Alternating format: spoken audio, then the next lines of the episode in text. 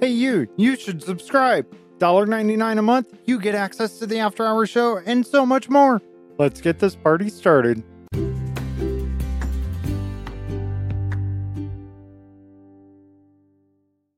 And now it's time for the Noob Corner with the host that's just over one Minecraft block tall, Holy Bookworm!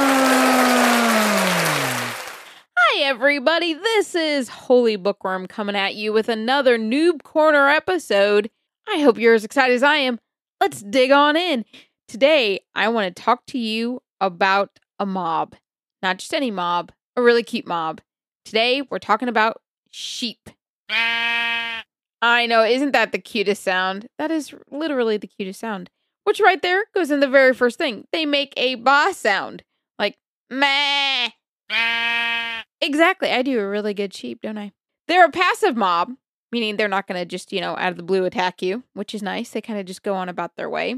They're an animal, obviously. If you didn't know, sheep are an animal. Not sure how noobish you are here, but there you go. When you kill a sheep in the world of Minecraft, you can get wool and mutton, which makes sense because they have wool on the outside and mutton is their meat. So, like, good job, Minecraft. That was like exactly what you'd get in real life. They're usually found in the grassy biome, wandering around. The majority of sheep are white, but you can find sheep in light gray, gray, black, brown, and there is such a thing as pink sheep. So that's really cool. You can find really cool sheep everywhere. You can shear them using, wait for it, shears. I know. Like, who would have thought you use shears to shear a sheep? But you do. And when you do that, you get wool. Wow, I know, right? I know you guys are so shocked right now. Usually, you get one to three pieces of wool when you shear a sheep. It's very helpful. You get nothing from killing a baby sheep, so don't do it. Got that? Don't kill baby sheep. If you do, you're evil and you don't deserve to play Minecraft. Okay, they wander around usually in small flocks.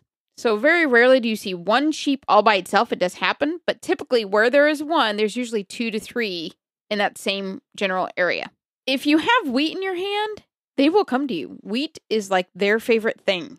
So, you should carry some of that on you because they will come after you. It's a lot of fun. They'll follow you just about anywhere with that in your hand.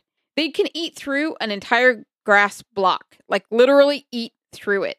Now, I thought this was weird but it said that it was literal, which I can't imagine it literally being able to eat through it. But I know they eat grass, but I guess can you ever eat grass that it's not grass anymore and they can eat through the world? Then would they eat through the world? I don't know. Weird things I'm thinking about. Sheep can only regrow wool after they graze. So once you shear them, if they're going around and they have no grass to graze on, their wool will not regrow back. They need grass to eat in order for their wool to grow. I thought that was very interesting. Sheep can be bred using wheat. So you take two sheep and you feed them both wheat and they love on each other and out pops a baby sheep. Doesn't work that way in the real world, trust me. But it does in Minecraft. You can take their wool and dye it.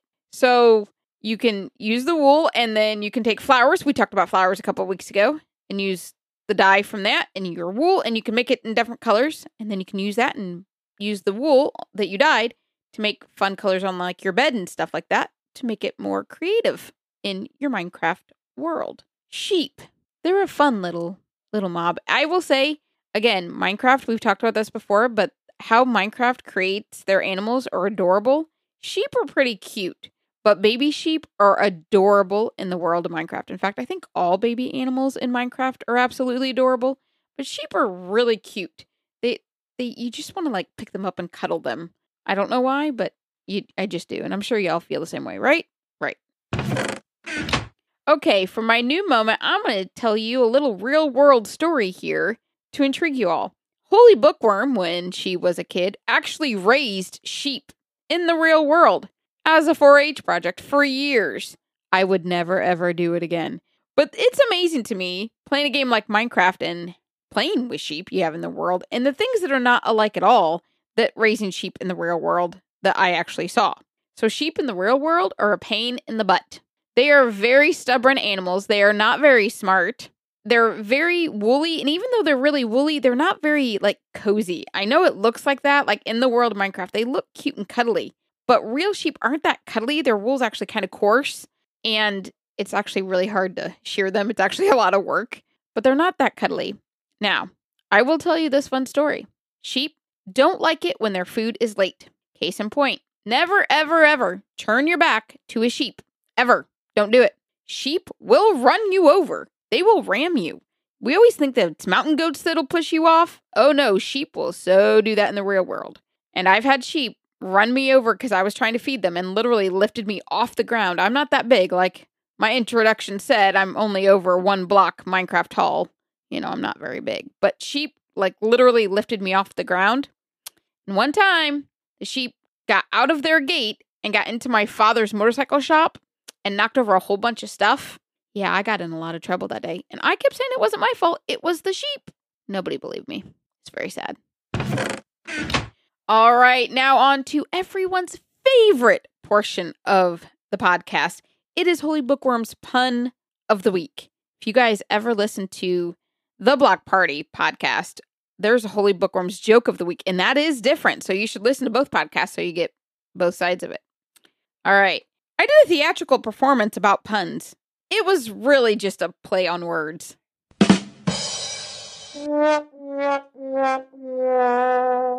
Oh, that was funny. I thought that was I thought that was pretty witty there. No? All right. Pity laughter, gotta like that. Thank you guys so much for being here. Be sure to check out theblockpartymc.com for more Minecraft related content. Find the Noob Corner on Discord and interact with us there. Now go play Minecraft and don't be bad.